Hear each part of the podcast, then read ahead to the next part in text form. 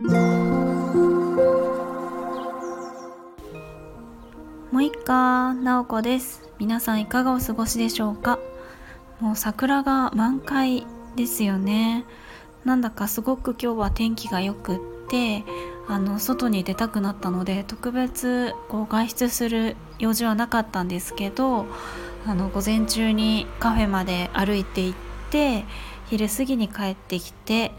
えー、また仕事をしてみたいな感じで今日は過ごしていました。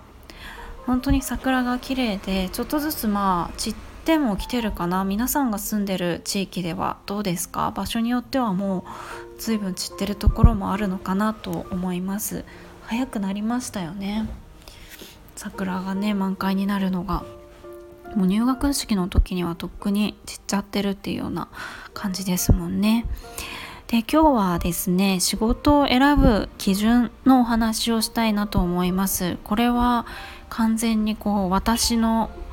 感覚です。私がこんな風な基準であの、まあ、仕事を選ぶ、まあ、これだけじゃないけれども一つの基準っていうような話をしたいと思います。えそれがえ友達に勧められるかどうか。みたいなところです。皆さんは今やってる仕事は友達とか家族とか大切な人にこれいいよっておすすめできますか？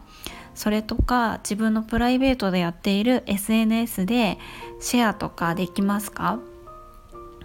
私は今フリーランスという働き方をしているので、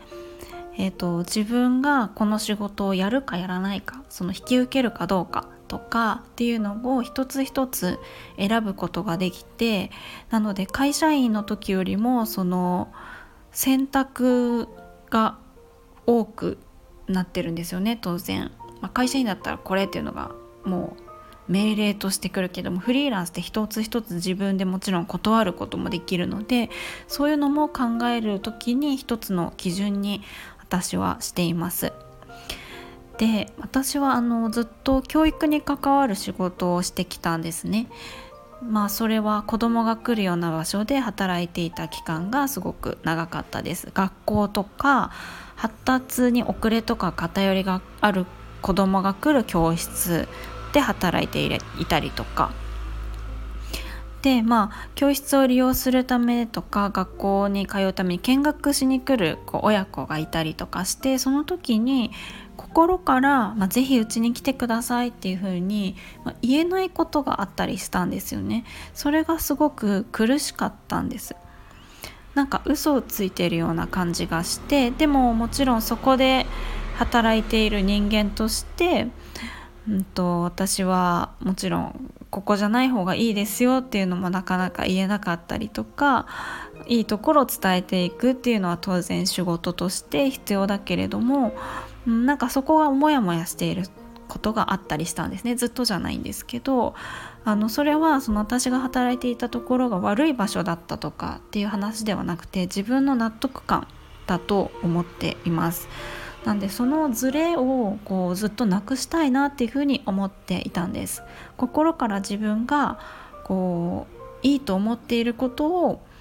そのままストレートに必要としている人に伝えたかったんですね。なんかそういうところが、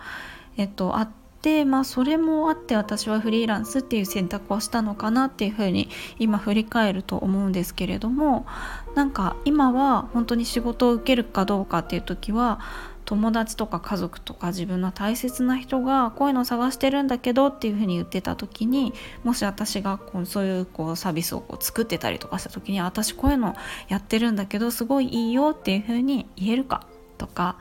自分の SNS で今度こんなのやりますってオープンにできるかっていうところが、えー、すごく大事だし、うんとストレスが少なくなるなっていうふうに私は思っています。フリーランスはそのズレを小さくしやすいなとも思ってます。自分で選択ができるのでね。でもま会社員だって本当にビジョンとか理念に共感していたらその会社のねあの理念とかビジョンですね。に共感してたらズレは小さくなるなと思ってますなので最近はねそのご飯を食べていくための仕事ライスワークっていう風に言ったりもするみたいですけれどももちろんまあそれも一つ大切な仕事ではあると思うけれどもやっぱり本当にこうやりたい仕事とかストレスなくできる仕事にシフトしていくそういうのを多くしていきたいなっていうふうに、えー、私は思ってます。